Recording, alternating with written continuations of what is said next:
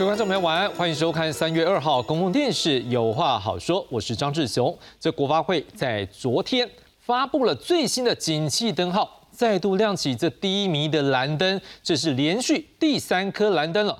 不过这领先指标回数修正后回升。哎，各界关注哦，哎，这回升是不是一种的止跌讯号呢？大家都很期待早日回升，让经济能够成长，而且最好这经济成长率不只是稳住大家现在所关注是不是百分之二，还希望能够更往上来攀升。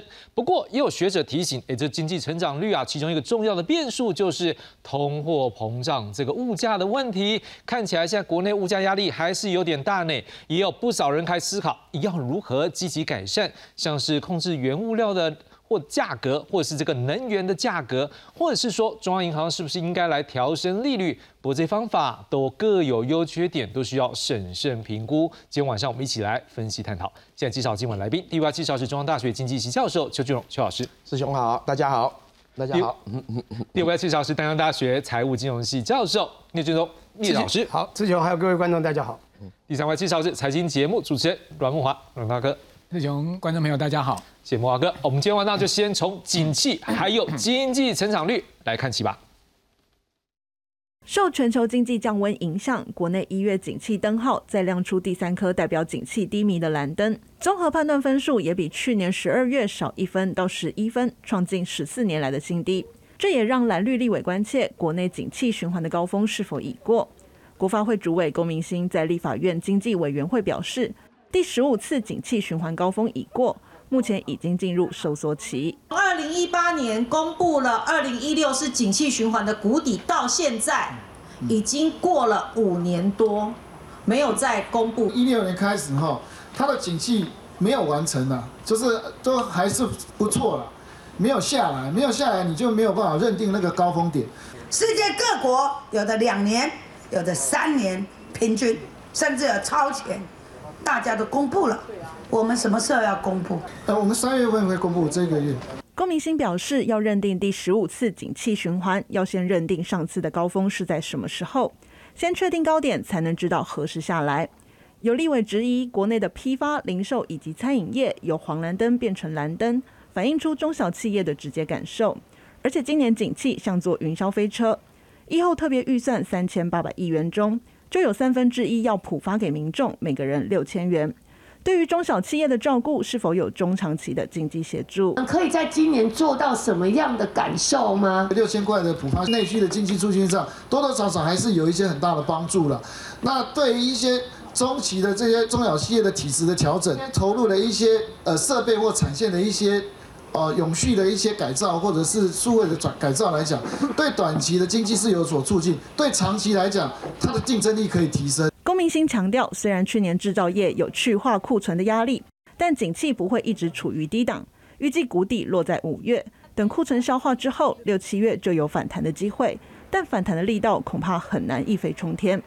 记者吴雅瑜、谢奇文台北报道。来，我们来带大家看一下这一个灯号。的号码还有它的这个数字到底是怎么样状况？因为我们前面已经好几次看过了，但是这一次到底的数字是怎么样呢？听说又更低呢。我们来看一下到底有多低。来，我们看到的是啊，我们看到原来哈这一次的分数是十一分了，还记得吗？上个月十二月或者是上个月在之前那一个月所提出来的灯号都是十二，但是这一次呢，哇，降到更低到十一分了。好，那但是我们也看到这样一路下来。往下跌，当然也会有一些迹象，我们要去关注的是，各位不要只有看到蓝灯，我们换另外一页，我们带你们来看是领先指标的部分。各位，我们看到左边领先指标在做一些调整之后，我们看到在十月的时候，这个分数是九十七点五四点，好，这个是相对低点。可是我们看到在这个之后呢，接连的向上升，到一月最新的领先指标是九十九点二二四。好，那九十九点二四这一个分数的出来是来自于哪些领域呢？我们看一下，像是外销订单的动向的指数、制造业的营业气候，还有工业以及服务业受雇员工的净进入率，也就是说，我们需要这些员工来工作的人数增加，那也代表说他的工作需要，头代表是也是的卡贼好，就代表他的一个呃经济做商业机会看起来就是增加了。好，那建筑物开工楼。的地板面积，还有实质半导体设备进口值，还有股价指数都是向上。不过在实质货币总计数的 M1B 的部分是下跌。不过当然，M1B 是不是现在可以作为一个指标？因为好像有些人说法是说它可能不是那么的直接，我们也可以来做一个关注。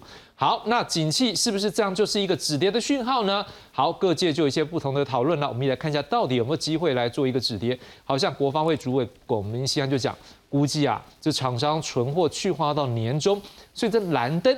可能要持续到年终，这景气下半年可能就回升。不过短期估计啊，这个要大幅的回升有困难呢。但是有些领先指标现在是慢慢落底了，希望不要再坏下去。好，中央大学经济系教授吴大仁吴老师是认为，二月呢有一个他们这叫中央大学台湾经济发展中心的长期调查的一个消费者信心指数 CCI 是六十二点四七点。跟前一个月比起来，月增，也就是跟前个月比起来的话，是多了二点七四点，连续两个月都是上升的。其中在几个指标，我们看到购买耐久材、国内经济景气、家庭的经济状况、就业机会、投资股市的时机、物价水准，看起来都是这样上升的。也就是说，消费者在这些里面，他们对于啊，是不是要买些耐久材，或是景气未来看法，或者是就业机会、投资股市的，都认为是有信心。当然，有一个我们待会会来关注，就是哎，看起来好像对物价水准也有信心。好，那另外呢，对于整体经济感受也比较乐观了。但是这个吴老师也是建议大家注意，要注意到就是出口衰退会不会是一个隐忧哦。好，另外呢，台积院景气预测中心主任孙明德孙老师是认为，现在像是餐饮业啦、证券业啦、保险业，看起来他们都蛮明显的看好，就是未来的前景，所以看出来现在服务业的景气是有扬升的。而一月的景气变动呢，也带来几个重点，他认为大家要关注。第一个，国际景气看起来是趋于乐观。啊，厂商的问卷回收之后，也调查显示说，看起来下半年的景气会比上半年更好。这通膨的压力还是存在，而且他也提醒，这个通膨压力的重要性可能比利率调整要更大。但我们后面会再来做这边通膨跟利率调整的一个思考。好，那我们先请问聂老师，你怎么样看说目前国内的景气？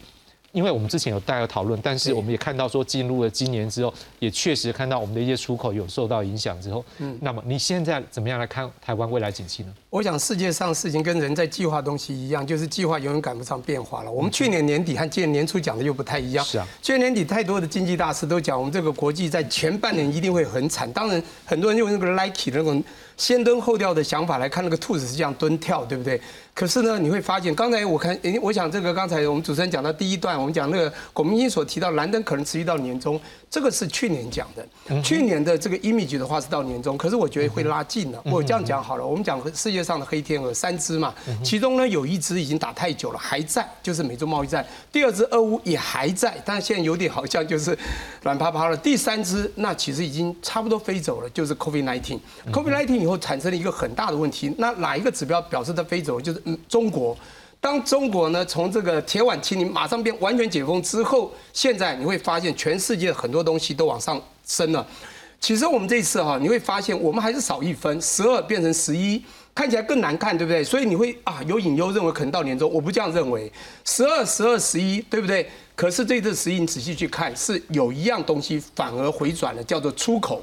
可是我跟你讲，所有在这紧急灯号里面，我觉得最能够带领领先的就是我们是一个 Apple export led country，是一个呃出口导向的国家。当我们的出口这个景象稍缓的时候，其他都会被带动。我们这次有另外两项降分呐，哈，包括批发等等零售降分，才变十一。好，我先先讲，我们知道九到十六，从十一到十六还有五分，你要马上跳到黄蓝有困难。但是我认为，刚刚这边有讲到的库存去化，这是去年年中我在一个电视台就讲到库存风暴就要产生五月哦。但是到了年底大家都知道了，但是很奇怪转了，今年你会发觉库存会消化的很快。我们最近才开几个公司董事会，你会发现真的就会快，这跟大陆的确是有点关系了。所以我觉得当中国开始解封之后，它的 PMI 最近也不错了。我觉得我们的做档都跟着有受惠。各位看最近的股票那个。外资会为什么加码这航海航海三这个三雄？你会发觉很有它的道理的哈，就是可能你会发觉这个会又开始畅旺，因为又解封了。所以我认为啦，就这样下一个结论好了，没有错。他去年讲五到七月好年终，我接觉得现以现在开始库存去化的速度会增快。第二个，这个完全解封，这次黑天鹅走了之后，可能会提前两个月。我认为啊，现在虽然十一，其实我们看着现在是一月嘛，三月看着一月。再过两个月，看到三月的时候，我觉得很快会接近到蓝黄中间，黄蓝中间，然后可能不需要到年终或年终前面一点。当然，你可能还会沉淀。上次有讲，它不可能马上回去。蓝灯最少会，我们看过前面几次的话，最少还要两三次、两三四个月，对不对？不过看起来是会稍微拉前一点，这是我的看法。是，呃，反正就是一聂老师现在大概提供我们，就是说还有其他的一个领先的这个指标，看起来是要已经大概可以有机会落地了哈。不过当然，老师，当然我要先补一个，就是说，因为刚刚龚明鑫那个是我们整理是这两天在立法院被询的时候的内容，所以也是他这几天他还是这样的一个想法。好，那我想说一下木华哥，就是说，如果像聂老师也提供了一些数据，像是说出口或等等的，我们看到海运这些等等，都是一个景气看起来是可能到底甚至可能有机会往上的一个指标的时候，你怎么看？说那台湾的景气是不是我们可以可以不用那么悲观呢？一般在看景气，大家就是从这个宏观经济指标来看了哈。那台湾的经济最主要还是要跟着国际的节奏走哈，最主要还是看美国了哈。那当然第二个就看欧洲，第三个就看中国哈。这三大经济体的一个状况。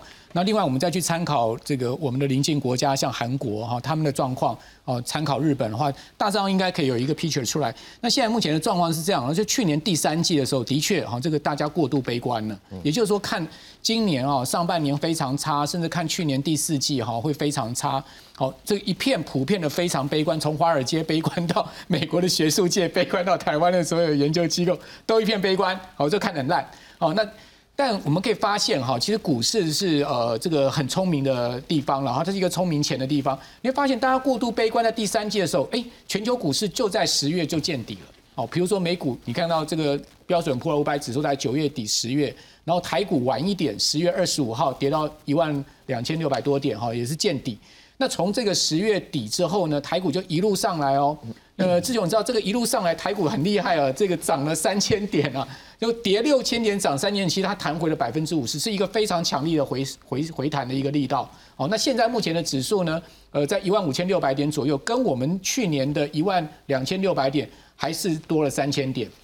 这代表什么？代表就是说过度悲观下面呢，我们发现没有这么坏的一个状况。好，去化库存啊，哦，包括订单啊，没有这么坏。哦，所以呢，这个呃股市就率率先走了。所以呢，股票市场其实我讲说，所有总金指标最领先的就是股市了啊，股市是一个最领先的一个指标。好，可是现在有个问题了，你会发现，去年这个第四季哈，这个全球股市上来，今年一月又大涨。哦，今年一月不管美股台股都大涨哦，比如说台股来讲，上市柜指数都涨八 percent 哈，这个呃加权指数涨了一千多点。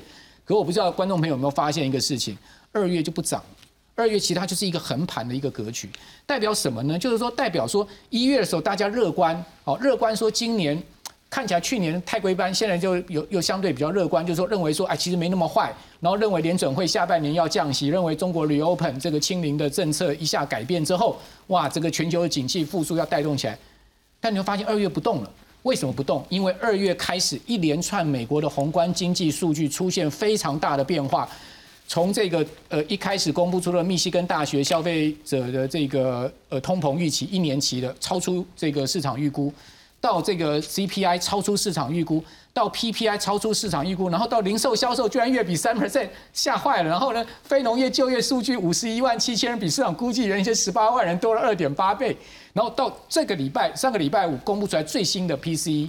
哇，不但没下去，还上来了。对啊，那个美国的核心 P C 居然又逼近六趴了，到五点七，这个把市场吓坏了。所以市场吓坏的情况之下呢，对于这个联准会今年升息的这个终端的利率预期啊，调高了，调高多少？我先跟各位报告，去年十二月的时候，联准会给出的点阵图是五点一，哦，五点一大之后，我们就认为是五趴到五点二五了哈。现在市场已经给出最新的利率预期是到这个五点。呃，五点六二五，也就是说呢，今年的利率会升到五点五到五点七五，代表说还有一个百分点的升息空间，这是完全是一个月内完全改变的状况。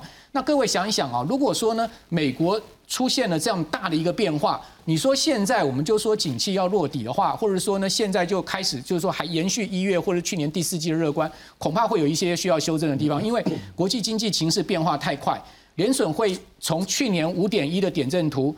到现在，目前市场预估是五点这个六，已经拉高五十个基点，零点五个百分点。这考验什么？就考验央行三月要不要升息了。好，这个考验央行要怎么样去应对现在目前这个国际利差持续拉大的一个状况，也考验了就是说现在目前整个景气会不会受到美国的这个利率再次大幅的拉高之后呢，导致所谓的这个衰退的一个状况？所以我觉得后面的变数还很多哦。所以你为什么股市就 不涨了？不涨，它其实就在静观其变，就是说我现在在这个地方先等待了哈，等待最新的状况出来，等待后面大家要怎么样去看这个市场，所以呢，它就不敢涨了。好，所以你说从股市真的是非常聪明啊。所以大家如果是要看所有总金指标，我觉得股市是绝对要参考。如果它这个地方盘完之后，哈，在这边盘盘盘盘完之后，它继续往上冲，那就代表什么？代表说，哎，后面的状况应该美国经济不会衰退，等等等等。好，那如果说它开始砰往下掉的话，那要小心哦，那要小心后面的经济状况可能会先前太过乐观，然后。先前太过悲观，现在太过乐观之后呢，可能又要回去悲观了哈。这个这个情绪的打摆子会有很明显哦。是的确，我想这国内股市也都是跟国外股市，尤其美股这边都是环环相扣。然后尤其当这个多空这样交战，或者是这个。到底要不要升息或降息的鹰派或鸽派这样互相校正，或者是随时新讯，就像木华哥刚刚讲的，那个变动太大，但是也反映出来一件事情，就像您说，现在看起来就是一个横盘的时间，事实上就是我们要去观察，对，到底现在向上或向下，所以这也是为什么我们今天在这个时间，我们也想要来讨论，就是说，如果这个景气，国际景气看起来好像不错，好，那当然我们对我们来讲是好的，因为我们是。可以在我们的供应链，因为在疫后我们的供应链取得一个不错的位置。好，那当然邱老师，我们就要来关注说，如果像前面老师两位老师这样告诉我们之后，您怎么看现在国内的景气的状况呢？我们现在看一个部分，好，我们现在看到有关于这个经济成长率的部分，这也是。我们新主委这两天他就讲，他讲到说，目前根据主计总处，他预估了我们的经济成长率是二点一二。那如果加上我们现在不是一个疫后特别预算，这一旦就是开始实行之后，有机会可以让我们的这一个经济成长率再加个百分之零点三五到零点四五，那说不定今年的这一个。这个经济成长率就可以来到百分之二点五。好，那央行总裁杨金龙他是认为，国内外预测我们台湾的经济成长率平均是百分之二点二一，除非全球经济不如预期，下行的速度太快。好，那所以我们台湾经济就跟着被拖到才会失守百分之二，所以百分之二他认为至少是没有问题，而且他也提醒，就是说因为存货调整关系，经济前半年会比较差，后半年会比较好。那台经院的邱达生老师也认为说，现在最近啊，这个服务业畅旺，而且又缺工，这代表什么意思？真的生意还不错啦，哈，所以工人就需要更多。所以换叫做，这状况之下，内需是有支撑的哦。再加上政府要普发现金六千状况下，还可以拉抬更多的消费。进而会让厂商扩大资本的形成，所以今年经济增长率百分之二没有问题，甚至还有上修的空间。不过他也提醒要来注意地缘政治还有通膨的两大变数，所以看起来通膨还是关键。像刚刚木华哥有提醒我们，所以我们在最后面我们要来讨论利率跟通膨的问题。不，老师，我们再回到这个点。好，好，就这样来讲，两位老师目前都告诉我们说，哎，这个看起来景气全世界阿勾北拜，这对我们台湾来讲是不是一个好的消息？这个景气不错，全球不错，然后我们的经济增长率就有机会往上走。呃，景气不错吗？啊，今天 WTO 刚刚说全球贸易动能疲软，哇，Q1 疲软，啊，从去年第四季开始。啊，呃，我我很高兴，刚刚聂老师对于经济很乐观，哈，其实我想法跟他不太一样，那我希望他是对的，好，那我已经大概十年了，呃，不当乌鸦了，好，就十年前我还记得在二零一二年的时候，哈，那时候还每个月公布这个 GDP 的预测，哈。那我每次啊，呃，讲的记者都觉得很准哈。为什么？我的预测就是比主计总数公布的低一点，好，这样很准哈。好，所以就不断的下修哈。那果然的整年都在下修哈。那我这过去十年，其实我觉得都都还好。但是哦，我现在真的是呃很难免的悲观的哈。所以我已经十年没有那么这个乌鸦过了哈。所以我希望我讲的是不对的。是。那呃，所以我们从刚刚讨论的这个几个点来看哈。所以我先刚刚讲这个呃政府的以后特别预算这件事情哈。当然他这这个。主机长讲的，那零点三五到零点四五，那是整个三千八百亿灌下去，哈。但是我先，我本来想先讲出口，我先呃回过来，因为刚刚看到这个，我们就先谈谈内需，哈。呃，内需很怪哦，哦，你看我们这个最近的这个呃数据啊，我们的餐饮跟零售创历史新高，好，在什么样的背景之下，通膨非常严重，好，实质薪资呃成长那么多年以后下降，大家的钱能买的东西更少了，但是我们的餐饮跟零售，好。这个呃创历史新高，但有一部分的原因哈，是因为也许你买一样的东西要付比较多钱嘛哈啊那但是哈呃这个很奇怪，就是为消费动能哪里来的哈？我要提醒一件事情哈，我们现在如果发六千块，你去乘以两千三百万呢，大概政府要花一千四百亿。好，如果你会去这个去看看，去年光是这个防疫险的赔付啊，就超过两千多亿了。撒到市场上的钱就超过两千多亿，而且那个钱我不虽然不是每个人领，但是每个人都是三万、五万、十万这样领。好，所以我很多朋友啊，他就是有了这个钱，我就支出了嘛，那耐久材，然后该买家电的就买了。但你觉得六千块的效果，好，这个消费倾向会很比较大吗？我是觉得很怀疑哈。那第一个，它一定这个这个效果一定比发券的效果来的差嘛。很多人六千块哦，特特别是你会到户头，你根本就没有感觉啊，很少很难会因为这样去增加支出，即使有。好，所以你看，我在猜，哈，这个现在的这个内需那么畅旺啊，其实可能呃，这个刚刚讲的防疫险的赔付是一个很大的原因。那今年这个原因在慢慢消失喽，还是有，但是慢慢消失喽。你多砸了一千四百亿下去，效果能有多大？好，大家希望它保温。现在大家讲景气是外冷内温嘛，没有好哦，就是其实就是内温。那呃，如果你相对一下，那是不是现在砸的这个钱就能够维持？呃，我们的餐饮跟零售啊，能够还是有这么好的业绩哦。其实我心里是有点问号了哈。那特别是通膨还持续嘛，实质薪资还在继续下跌。好，如果你没有这种发钱这个东西，当然更糟。哦，其实我也要强调一件事情哈。呃，其实我觉得政府有时候不应该特别去讲这个发钱对呃经济这个成长的贡献哈。为什么呢？那为什么不发一万六呢？发六千有零点三的效果，你发个发个三倍不就零点有九的效果了嘛？好，所以我觉得这个某种程度是有讨论的空间。好，不要忘了我们是拿长期的钱来短期发，把它发给大家了。也许这个钱我们去做长期的投资会有更好的效果，也说不定哈。所以我把觉得把焦点放在这个地方哈，我觉得很容易误导哈，其实不是很好。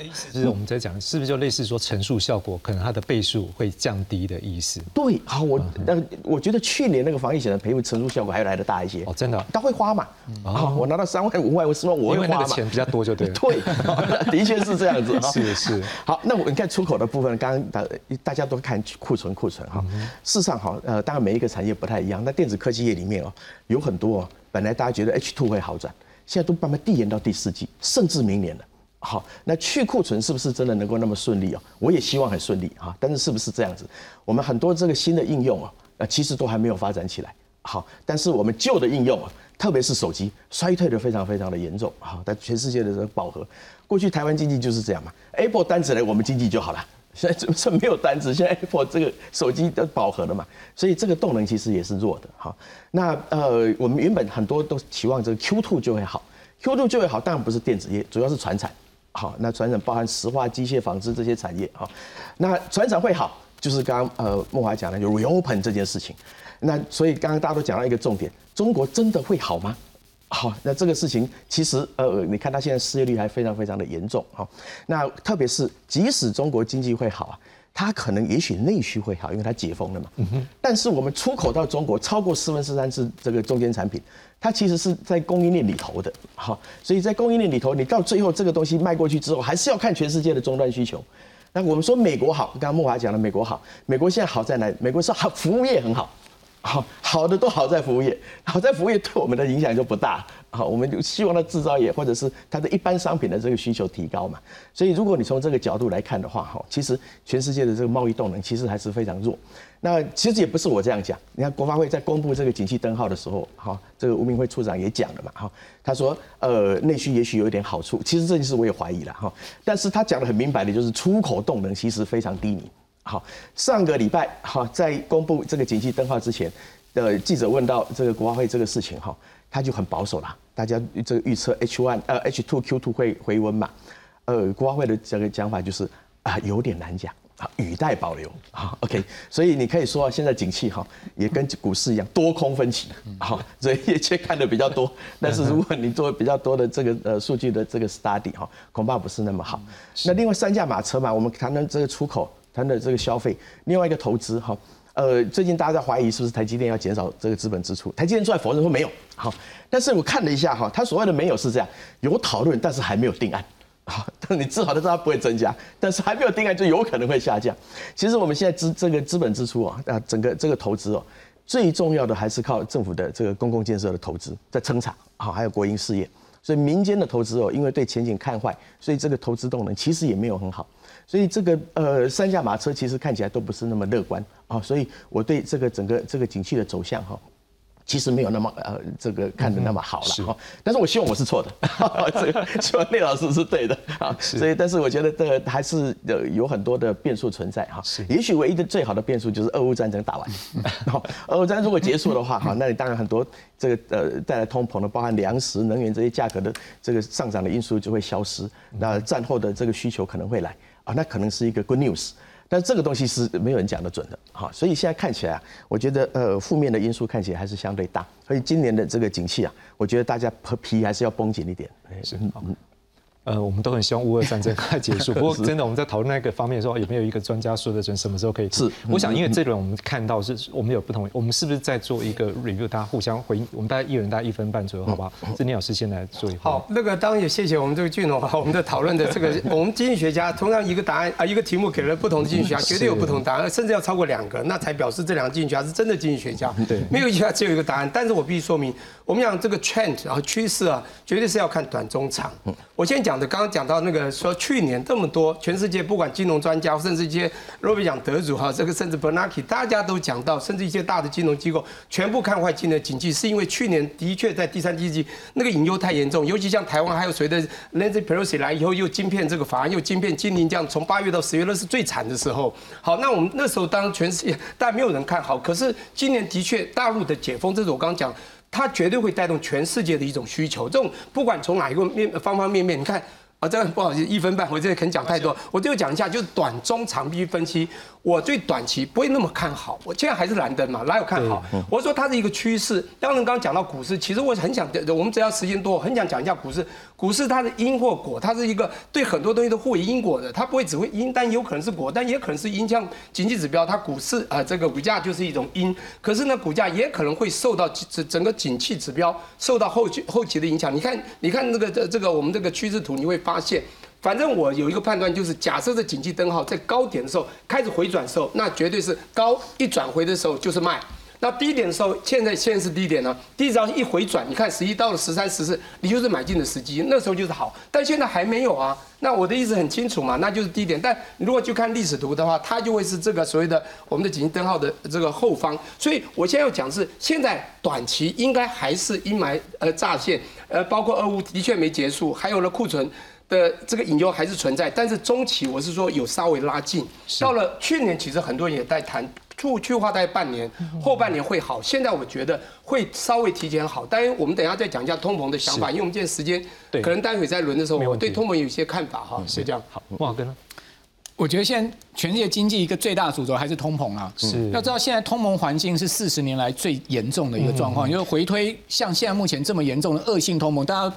今天今天晚上欧洲区才公布出来二十个欧元，呃呃，这个呃欧这个这个欧洲集团公布出来二十国的通膨是五点八点五，八点五虽然稍微像了一点，但是还是很高，八点五就叫恶性通膨。这么高的通膨是四十年前美国现在的通膨是从九趴降到六趴，但是呢还是高过联准会两趴的目标区非常多，还是一个恶性通膨。所以呢，四十年来最严重的一个通膨环境下呢，整个经济情势最主要还是要看通膨未来的走向跟联准会的利率政策的方向。那如果说通膨不下降的话，绝对对景气没有乐观的条件的。哦，我的看法是这样，因为。联总会非常清楚，要把通膨打下，他必须要把政策利率拉到一个绝对的高点，那绝对会伤害全世界经济的。是，你不可能不伤害经济，没有一个 trade off，失业率的上升，经济的衰退，而使得通膨下降，没那么好抗 A 了。所以说，变数还是很多的。也就是说呢，通膨是不是能真的下来，才是一个最绝对的关键因素。嗯，是。来，邱老师，我 echo 一下呃莫华讲的了哈。呃，其实现在的状况啊，如果从历史的资料来看哈。大概有一个状况很容易比拟，大概就二零一五年到二零一六年，一年半的时间。好，那全世界台湾刚好连四七黑嘛，那个时候出口哈，我们现在才连几黑而已。哈，好，那呃那时候原因是什么呢？啊，那时候就是因为 Q 大量的 QE，啊大量的 QE 造成了呃有钱人拿到更多的钱嘛，财富都分配到有钱人身上去，分配恶化非常严重，所以我们你就看到从美国开始什么占领华尔街啊，全世界什么茉莉花革命啊，哈，就是因为分配不均。分配不均很严重，为为什么呢？其实消费倾向大的是穷人嘛，我们的钱很难存嘛，都把它花掉了。一旦穷人所得这个减少的时候，完全就没有消费动能。呃，现在的情况当然没有 Q E，但是重点是很类似的效果，就是通膨造成的最严重的效果就是分配不均嘛。好，有钱人对他来讲影响不大。好，我该花的我还是花。呃，穷的人哦，实质所得下降了，东西变贵了，我想买我都买不起。嗯，所以我很担心哦，就现在这个全世界贸易动能的衰退是这种结构性因素。嗯哼，哈，就是这个通膨所造成的这种结构性因素，就是造成贫富分配这个扩大这种结构性因素。这个结构性因素如果一旦呃这个僵固化了，好，呃粘着性很高的话，哇，那这个问题就来了。刚木华讲的，如果通膨一直不掉下来。那大家的消费能力，不要说消费意愿了，我有消费意愿，我也没有消费能力，因为买不起啊，我觉得更不想买。对，所以我很担心现在的状况是跟一五年、一六年那个时候其实是蛮像的。是，如果是这个原因的话，哈，那全世界现在这个贸易动能。这个呃低迷的情况还会持续。那刚刚刚刚好像讲的说，我们去年悲观，现在好像好一些。因为我一直都不觉得现在有什么好。我们刚刚讲的领先指标，讲外销订单，我们这这些一月份的外销订单还是大幅衰退啊。很多的产业哦，都这个外销订单的减少是腰斩呢。好，都是四十 percent 以上在这个减少的哈。所以我不晓得哪里好。所以现在看起来啊，的确现在状况的确就是不好的哈。所以呃，如果这种通膨僵固性这个持续下去的话，我很担心这个全世界的贸易动。会一直萎缩下去。是，好，我想至少我们刚第一轮的时候，可能这个不同的意见，我们可以看起来好像有不同角度，但是我们刚聚到最后面，我们大家可以感受到是，三三位都会还蛮担心一个，就是是通膨。所以至少我们已经把这个焦点聚焦在这部分。那通膨就国内讲到底严不严重了？我们看看政府官员他有说一些什么，我们来做一个整理哦。好，来，我们先来看到这经济部长王美花以及国发会主委龚明鑫他们在立法院。这个被询，然后回答相关问题的时候，他们的说法，我们先看到王美花好了。他说啊，虽然这个国际能源还有大宗物资的需求减缓，所以这价格哦开始从高点回稳哦。不过他还是说，现在还是相对高档了，所以这国内的民生物价上涨压力还是大。好，他也提醒，就是说，像一月的 CPI 年增率升到百分之三点零四。好，事实上他也讲到，这主要是受到春节还有气候的波动影响，所以其中呢，像蔬菜、蛋类、肉类涨幅比较大，所以当然啦，外食费就上涨的时候，民众感受的时候比较深。所以目前就政府来讲。会在能源部分，希望继续启动周边国家最低价以及这油价的平稳机制，看是不是吸收油价涨幅到百分之二十五。定价部分呢，定价费率审议委员会也会以照顾民生、稳定物价以及节约能源三个原则来做调控。好，国会主委龚明霞是认为说，扣除春节的因素，事实上一月的 CPI 年增率大概是百分之二点七八。好，他说今年全球景气降温，需求疲软。有利国际原物料价格回稳，预估国内通膨会逐渐和缓。不过他也讲，如果这全年的通膨率要降到百分之二以下，仍然有挑战。好，那我们来看到，在学者部分呢，可能有些建议。要告诉大家的，就是说，像中经院的副院长王健全王老师他说，虽然原物料价格下跌，但是不要忘记哦，服务业的通膨还是持续走高，这是台湾、美国都面临的问题，所以这通膨压力看起来不容易大幅的下跌。而台经院景气预测中心主任孙老师、孙明德老师他是认为说，虽然欧美的通膨逐渐回落，但随着中国解封，亚洲的通膨才正要开始。尤其是中国和日本两国，台湾应该密切关注，并且审慎以对。好，正大金融系教授殷乃平老师他认为说，因为政府各种平抑能源和物价的措施，国内物价涨势相对的低，一旦中油跟台电都没有办法吸收啊，最后要转嫁出来，这价格回升之后，哎，这物价恐怕都是上升压力。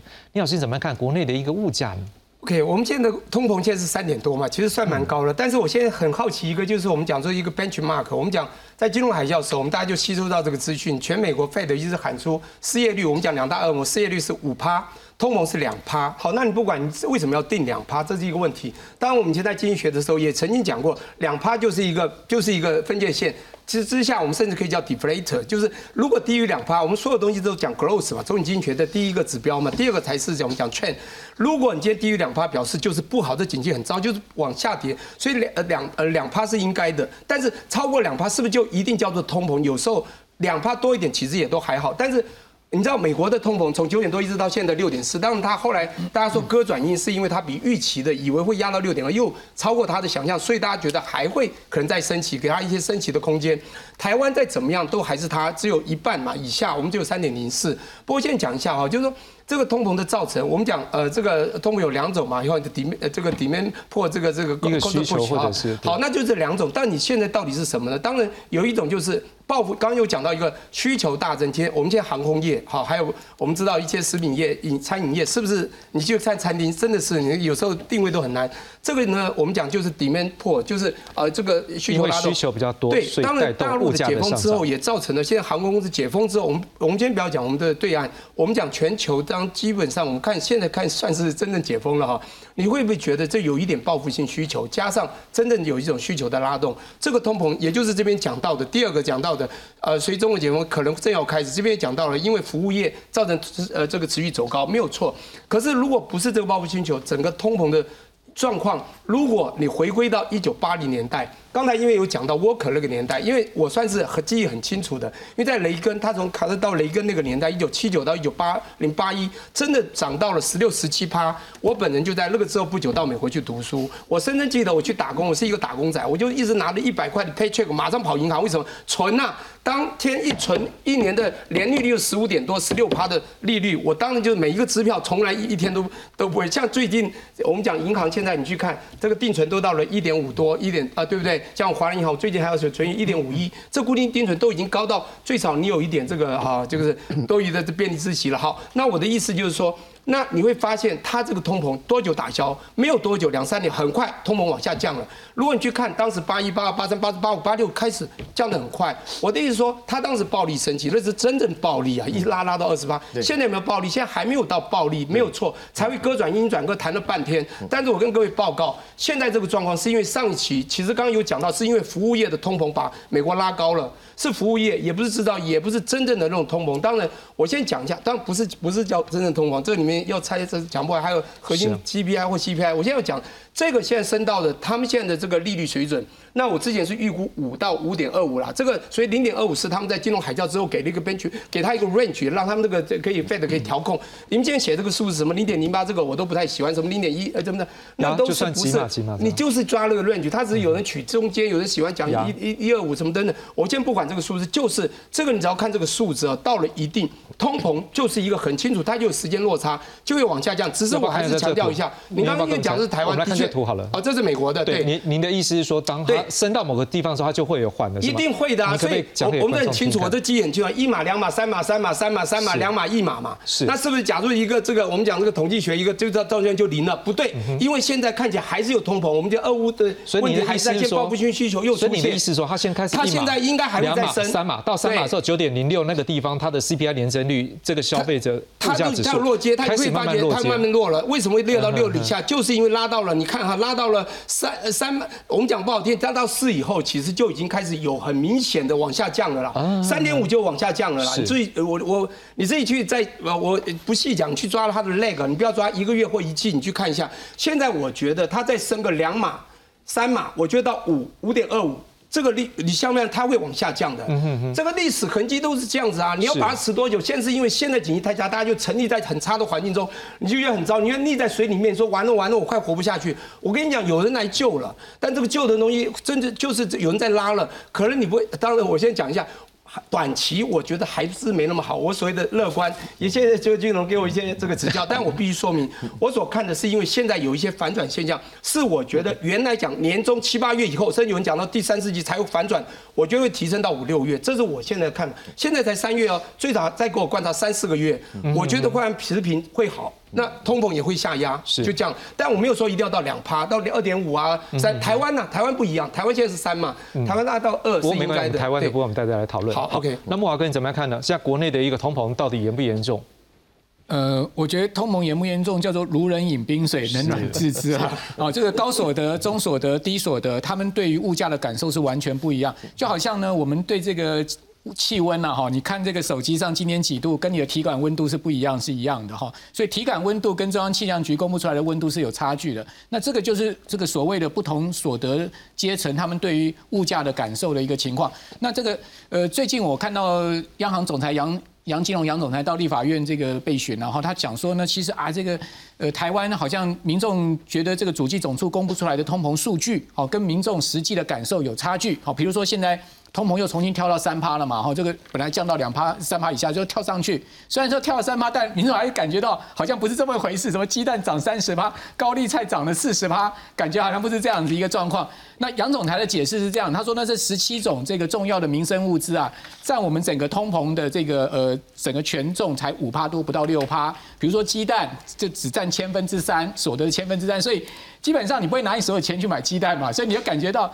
呃，有钱人也不在乎一颗蛋是十二块还是十五块嘛。哦，那但是呢，你回到中低所得的话，这十七项的基本民生物资对他们来讲就是要命了。哦，那呃鸡肉价格一斤涨多少，鸡蛋涨多少，其实就他们就要斤斤计计算了哈。所以这个就回到就是说，到底到底民众的感实际的感受跟所得有关的这个所谓经济学的理论上面是完全成立的哈。第二个呢，就是说主计总处啊，在调查通膨啊。哦，除了这十七项重要的行政院监视的民生物资的价格以外，它其实查价项目是两百多项，大概两百二十几项，其中呢大概有三分之一到这个接近二分之一是一个固定规费的部分，比如说这个挂号费啦、公车票啦 这些东西，这个东西都是万年不动的。那那这些。这些东西把它变成是一个主要查价项目，你当然感受不到整体通膨指数的上升嘛。所以我觉得主计总处在查价项目上面的一个权重的调整，或者说它查价项目的一个这种固定规费的比重，我觉得是应该要做一些修正的啦。哦，不然的话，真的主计总处的通膨数据是无法反映民生真正的感受。这是第二个，第三个呢，回到这个所谓的这个整个通膨啊，哦，到底台湾会不会降下去啊？其实呢，在在这一次啊，这个。美国联准会主席鲍尔把美国的这个通膨解构成三个面向，我觉得值得非常值得观察。第一个面向呢，他讲说原物料；第二个是住房成本；第三个呢叫做服务业成本。他说呢，住房成本今年年中美国就会下降了，因为一般住房我们都签一年约嘛，这个大概要到年终一年约到就会下降，这个是我同意的。第二呢，原物料成本也下降了，油价也跌到八十块了。哦，所以呢这两个他认为都没问题。真正联准会现在最担心的是服务业成本。正好我们台湾的这个刚刚志雄你讲的几个学者，他们也提到这个问题。我今天看到一个新闻啊，那个呃连锁餐饮业说年薪百万在增人呐。对啊，这个就是服务业成本啊，薪资就是服务业最主要的成本，跟这个租金就是服务业最主要成本。那服务业成本。薪资这么高的情况之下，你觉得你去吃碗面，那价格会掉下来吗？就就就就算那个鸡蛋一斤不是卖五十二块，那个价格会掉下来吗？所以美国也面临到这个问题。美国现在真正大的问题是什么？就业市场太好，缺工缺的非常严重。所以在这样的状况之下，服务业成本掉不下来，掉不下来情况之下，通膨就下不来，因为服务业成本才是最主要通膨。现在目前联总会最担心的部分，所以回过头来反而讲说，美国经济太好未必是好事哎。因为你可以看到这个表上面非常清楚，掉到六点四、六点五就掉到六点四，就掉不下去了。它已经掉下去趋缓，这已经非常明显趋缓。你再怎么升息，它就掉不下去，它变趋缓，甚至 PCE 已经弹上来。这告诉你什么？告诉你，通膨没那么好对付了，它很顽强啊。它结构性的通膨，薪资成本高涨、服务业成本高涨这种问题，薪资这个跟物价的螺旋上升的问题，都非常有可能会造成未来利率升的非常的高。是，就像我最后再做一个结论，要打通膨啊，没有没有这个一本万利的，一定要 trade off，trade off 什么？经济衰退加失业率上升。菲利普曲线就已经告诉你非常清楚，读过经济学人都知道，菲利普曲线就是一个 trade off，就是你没有失业率上升，你怎么可能物价下来嘛？所以说，在这样的一个情况之下，不要对物价太过乐观。台湾现在的确就像孙明德讲的，服务业的成本，包括这个呃那个中经院副院长吴副院长所讲的，服务业成本才是一个真正的关键。台湾的通膨，亚洲通膨，可能真的才刚要上来。嗯不过，因为我们之前也讨论过，就是说怎么样去对付通膨，其中一个因素也是说大家的实质的收入如果可以增加。不过，当然这又是我们改天可以再来讨论的问题。不过，当然就是说也让观众知道说，因为薪水增加，我们都希望，但是可能就像您刚提到，就经济现象，我们现在就经济学论经济学的时候，这会是一个大家去思考问题。当这个服务业成本增加的时候，可能会让我们的通膨状况不一定能冒出。当然，大家可能比较直接一点关注就是说，哎，那如果至少您刚讲，不是只有这个。央行的利率的一部分哈，但是至少目前以台湾讲，要不要用央行的利率来做一个工具呢？看起来像有一些不同的声音呢，所以我们先来看一下在立法院备询相关的一个状况。全球通膨下降速度不如预期，市场预测美国联准会将继续升息，货币政策利率可能在年中达到百分之五点二五到五点五目标区间。央行总裁杨金龙上午到立法院进行业务报告，他分析，面对全球经济成长放缓，世界各大经济体将会更紧缩货币政策来应应。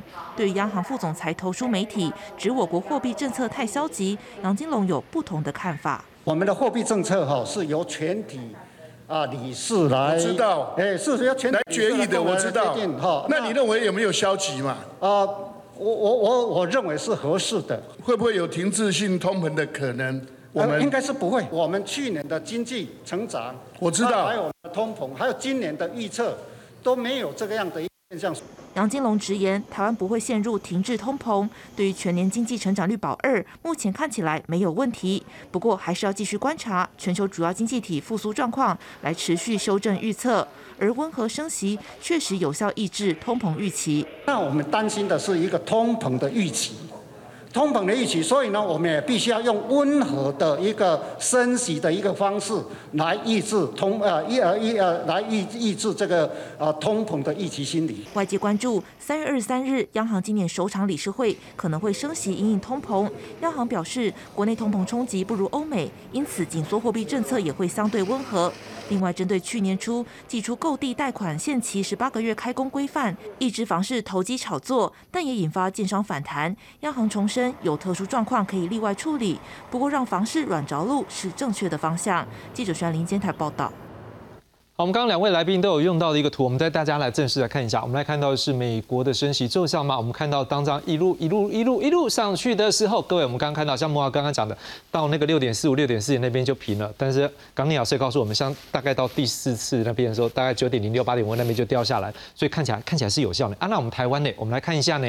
好，来我们来看一下台湾的利率。好，那这一个也是棒棒棒棒，哎，不过好像看起来这有上有下，而且最近是二点三、二点七、三点零四。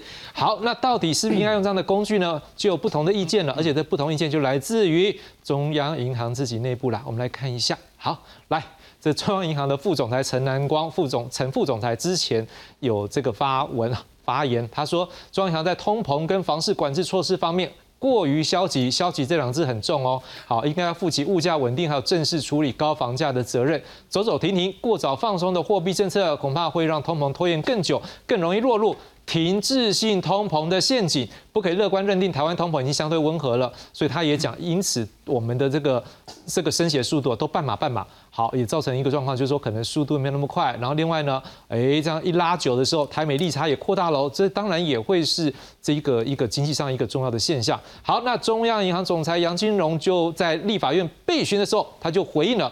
好，大概有回应，因为这些都是大家所关注的题目，他就回了。他说，台湾升息并非跟着美国，还是要看通膨啦。啊，现在缓下来了，不过压力吼确实还在。要不要升息呢？他说这个月底他会看这个我们现在的一些指数，尤其是在通货膨胀的状况。好，还有考量的就经济体的货币政策动向，还有一些大宗物资的价格变化、地缘政治极端气候等等因素，由全体理事决定，不是他个人哈。好，那台湾今年经济成长率保二没有问题，不会陷入停滞性的通膨，最主要是回应说不会停滞性通膨了。我不知道邱老师你怎么样看这样的一个说法，就是说到底要升还是不要升比较好了？呃，央行在决策从来没有全体理事同意的，真的没有吗？就是理事，就是这个央行总裁决定。哦，这样子，这要先 要先清楚这一件事情哈，向来都是这样子哈。对，所以那个都是鬼扯。好，那呃，的确现在的状况哈，这个木华刚刚讲的很好，就是呃，包含美国跟台湾都一样，就是你看美国，它现在这个房价在跌，房价在美国 C 这个 CPI 的比重很高，在三分之一。你看它房价在跌的时候哦。你看这个呃物价膨胀还这么高，你就知道其他的部分上有多高。那回来台湾，你看呃杨总裁还是千年一律的答案，看 CPI。木华跟大家讲，CPI 就很有问题嘛。好，那那你永远看 CPI，CPI 怎么来的？第一个，它调查项目啊就很有问题了，那跟民众的感受差很多。大家就是觉得 CPI 跟民众的感受差很多，然后你还说要看 CPI，好，这是第一个。第二个，我们看的就是说，你看到这个呃呃，我们这个 CPI 里头没有房价在里头嘛？好，更重要的是，其实刚刚志雄已经把答案告诉大家了。我没有讲答案，我没有立场。我们我们物价为什么这么低呢？政府花了多少力气？我们的电价要涨不敢涨，人家韩国光是 Q one 电价就涨了超过十 percent 好，所以我们的这个 CPI 啊，有很多是政府花了很多力气把它硬压硬拉下来了，硬拉下来了以后就误导了央行，或是央行甘愿被误导，说我们的物价很平稳啊，所以很平稳，所以大家就不用去做这个事情啊。所以为什么总裁跟副总裁的感受不一样？我完全可以体会这个陈良光副总裁的心情啊。经济学家非常非常怕通膨。你看任何一本这个经济学的教科书，通膨就是一个非常严重的事情。只要你是学经济背景的，一定对这件事情非常呃觉得非常严重。呃，就这个事情来讲，通膨现在多高还不是一个重点。呃，我还记得去年大概七八月的时候，哈，这个韩国的央行总裁讲了一个非常重要的话：通膨这个事情啊，timing 比这个现在多高还重要。你如果不及时把这个通膨的这个火苗扑灭，好，等到把它养肥了、养大了，你后面就很难搞了。哦，这个大概就是陈副总裁的意思哈。某种程度是这样啊，走走停停，走走停停，好，所以现在所有事情都跟我没有关系。好，所以这个东西其实某种程度啊，这个央行的确会让人家觉得说，你呃，民众现在感受就是，政府经济部花了这么多的力气加压物价，你就趁趁吃经济部的这个占经济部的便宜，他把物价压下来，你说没事，所以我不要升息了。好，所以这个某种程度来讲啊，其实是某种我觉得不是很负责任的这个做法了哈。所以呃，物价无论怎么讲，都不是经济部的天职，是央行的天职。好，所以今天呃物价的问题啊，我觉得这个该升息的时候啊，这个东西这个呃虽然有 trade off，那我某种程度来讲，我们的确是在全世界来讲相对是比较保守的，就央行是在某种程度没有体会到通膨的严重性，嗯。今天邱老师活力很猛，我们要先讲，要欢迎这个央行来做一些平衡。我们有机会，我们真的欢迎，就是跟总裁，我们可以做个访问对谈。总裁来，我们有一个对谈，因为我想这个版就是，就像我们今天就是有不同意见，这版就是多方的意见了哈，所以这个一定可以找出大家觉得比较相对是。你老师怎么样觉得目前的该怎么样处理？是要透过这个升息降息吗？哦，升息吗？来处理，还是有其他的工具？强调两件事嘛，第一个 growth，好，学过这第一章就这样，第二个呢就是 trend。那么 growth 什么经济要成长，trend 就是两样，就是通膨和失业。我们希望 a stability，我讲 stability，我们希望把它稳定，失业和通膨。现在全球大家现在失业比较不是一个大问题，那通膨是问题。好，那为什么刚刚讲到他这个，我们讲就用讲呃讲到这个经济学家呢，好像太强强调通膨，是因为通膨的确有感，而经济的成长比较会无感，那不是及时的，因为直接对你民生相关。而且通膨还有所谓的有感商品和无感商品，这有差嘛？哈，对不对？很清楚的嘛。你现在蛋啊，该很有感。高丽菜有没有感？我告诉你，高丽菜跌价了。你去前年看看，去年十块我买过。一百块涨的时候我不敢买，切了四分之一还卖四十块，你记不记得？现在跌到六十几块一大颗，跌价啦。所以这种我觉得要用弹性以来提起来就分析，真正要去分析真正有没有通膨，我觉得要用一种弹性比较 sticky 来做啦。譬如有些东西，譬如你讲某不不那个这个家乐福哈，如果我们讲比较庶民嘛，去看某些东西，冰淇淋啊、水饺啊东西都大概涨差不多一成啊。甚至不到真正那种比较不被所谓的任何一个东西炒作或风灾雨灾就变化的，我们只看那种，我觉得就没有意义，只是人民喊出来的有感通膨。是好，那我觉得当经济学家感觉，其实政策家更怕通膨，好，所以呢，他们一定是我们讲降息容易升起来，贬值容易升值来，尤其我们出口导向国家，贬值对产业好，降息对大家好，对借款什么都便宜。我先讲一下，就是说我们怎么看我们现在这个台湾，我还是一句话。这个通膨其实当然全世界产生，我们不管数据通或本土通或者我们报复性的需求产生的各种通膨，的确是存在。我们利息也升了，哎，今年升了利息，我们升了零点六多码嘛，对不对？零点六却还是有没有还是往上升？那我预期啦，当然我讲降息容易升息难，但是看这样子还是有通膨的隐忧。那我们呢？这个升息也升了，当然可能会觉得大家有觉得还不够到位，可能还要再调一下。